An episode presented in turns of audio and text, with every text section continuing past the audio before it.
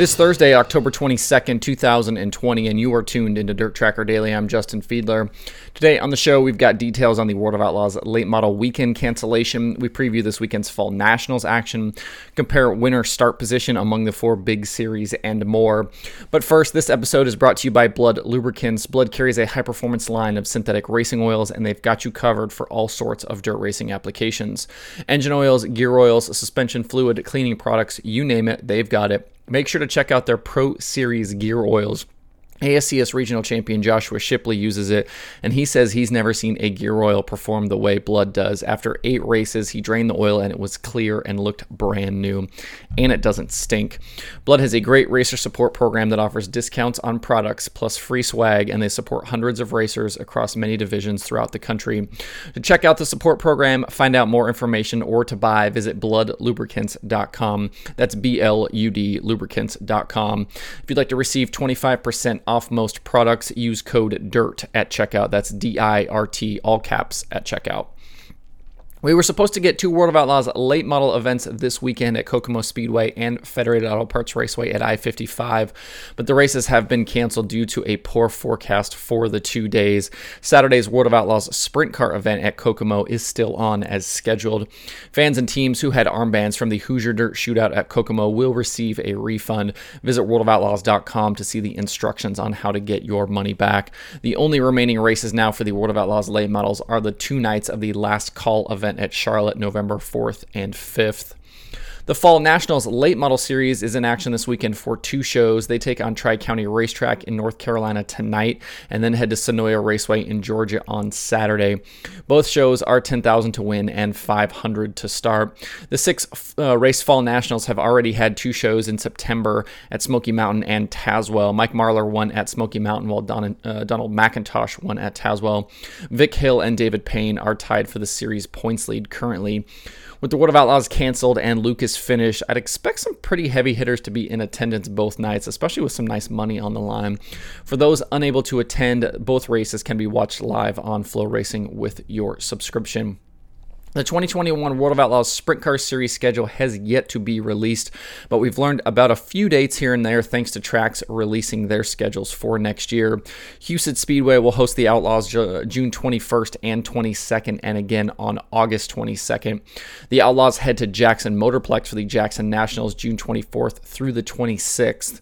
In 2021, the five events between June 21st and June 26th that Huset's and Jackson make up what the tracks are calling the Showdown.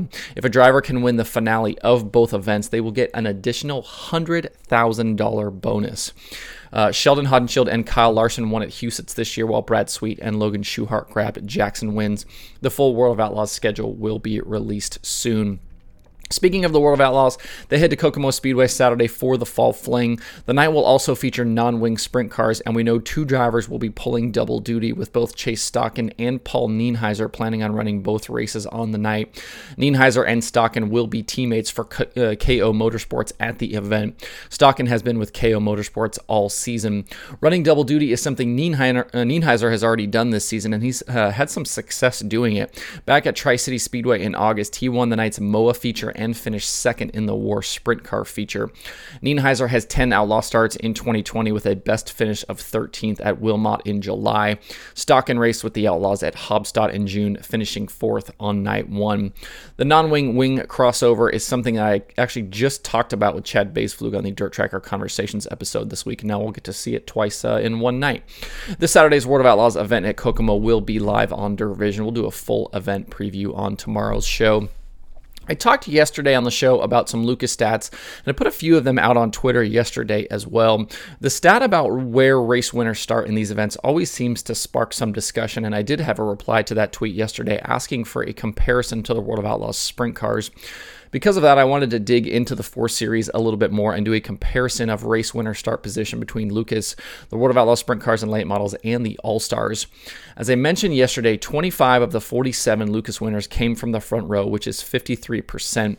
10 winners came from outside the top five, which is 21%. For the World of Outlaws late model series, 22 of the 38 winners started on the front row, which is nearly 58%.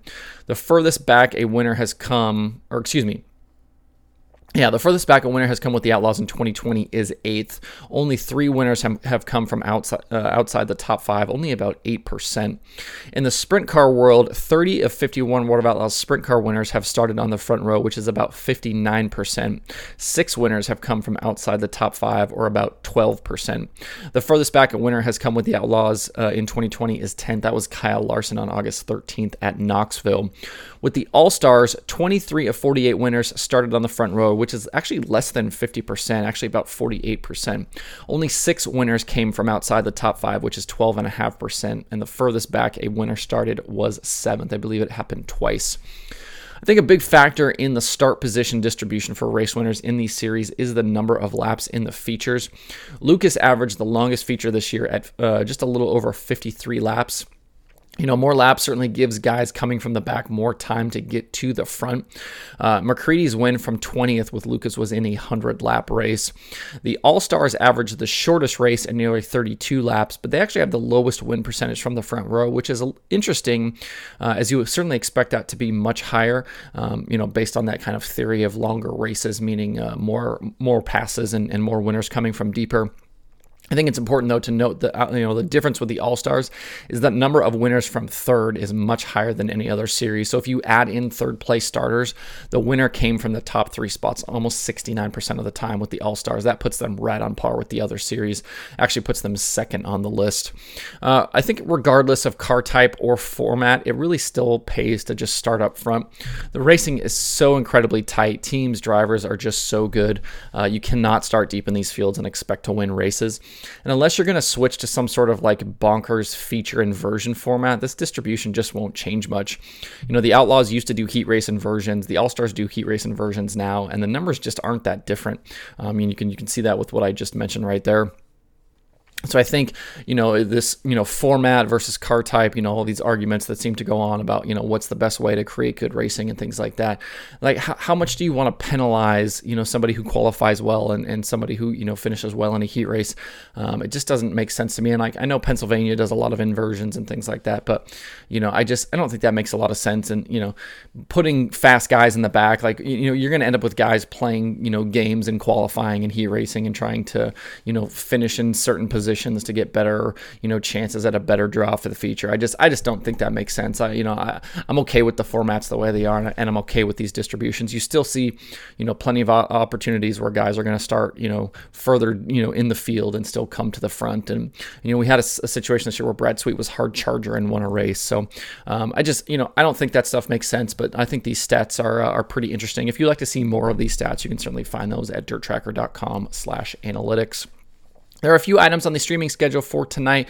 FloRacing has USAC 24 7 and the aforementioned Fall uh, Nationals late models from Tri County Racetrack in North Carolina.